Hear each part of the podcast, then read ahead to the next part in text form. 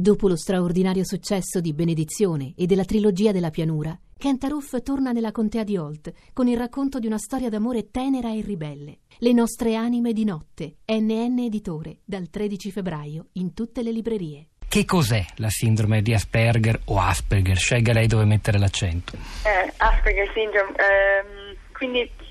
eh, fa parte delle condizioni del, dello spettro autistico che eh, secondo il manuale diagnostico, il DSM-5, l'ultimo diagnostico uscito nel 2013, riguardano, eh, vengono chiamati disturbi dello spettro autistico e non esiste più come diagnosi a sé. Quindi sono persone con le caratteristiche eh, delle persone con condizione dello spettro autistico, vuol dire difficoltà nell'interazione sociale, difficoltà nella comunicazione interessi eh, ripetitivi, stereotipati eh, e limitati vengono descritti in questa accezione negativa che nelle persone Asperger che non hanno disabilità cognitiva, il cosiddetto ritardo mentale, quindi hanno lo stile cognitivo delle persone autistiche senza la disabilità cognitiva, eh, eh, diventano vere e proprie passioni, interessi che approfondiscono alle volte tutta la vita, alle volte per periodi limitati di tempo, ma con un'intensità eh,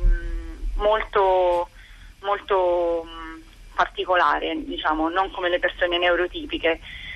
Ehm, princip- un grande dibattito so, nel mondo scientifico è intorno alle, alle, ragioni. Io peraltro voglio anche dire che su questo versante, eh, quello più te- tecnico e scientifico della sindrome di Asperger, tornerà domani in una puntata dedicata, ne ha fatte molte negli anni, il programma Radio Trescenza alle 11.30 sarà condotto da Pietro Greco, però forse un accenno ce lo può anticipare anche qui Paluello. Sulle, sulle origini si, si, è indagato per esempio su, o si ci si è chiesti se avesse a che fare co- con il DNA, se avesse un'origine genetica o piuttosto invece come tante altre condizioni con, con, con ragioni ambientali. Siamo in grado di dare una risposta, di spiegare che cos'è? Allora, sicuramente eh, i disturbi dello spettro autistico sono le condizioni del neurosviluppo con più alta componente genetica, quindi la, compo- la concordanza tra gemelli monozigoti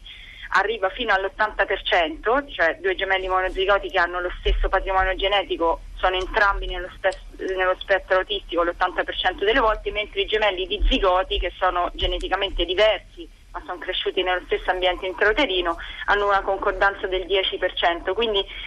la ricorrenza tra fratelli, cioè se una coppia di genitori ha un figlio nello spettro dell'autismo che probabilità avrà di avere un, un secondo figlio nello spettro dell'autismo, la ricorrenza è die, tra le 10 e le 25 volte maggiore che nella popolazione in generale. Le persone con condizioni dello spettro autistico, non isolatamente le persone senza disabilità cognitiva, quindi quella che era chiamata la sindrome di Asperger, eh, sono almeno l'1% della popolazione, quindi una persona su 100, quindi sono molto più numerose delle persone con sindrome di Down o con eh, sordità, cecità o celiachia. E questo fa ragionare sul fatto di come per questi altri tipi di condizioni che eh, comportano anche una disabilità siano state attuate numerose eh, politiche e interventi per cercare di limitare l'impatto della disabilità nella vita, mentre per le, per le persone con autismo eh, o con autismi viene detto ehm, le, queste strategie sono molto limitate e quindi è necessario un cambiamento, come diceva la signora che ha telefonato e anche come diceva Giovanni in relazione al suo, inter- il suo lavoro su sì. inclusione nell'università, è necessario un cambiamento culturale, cioè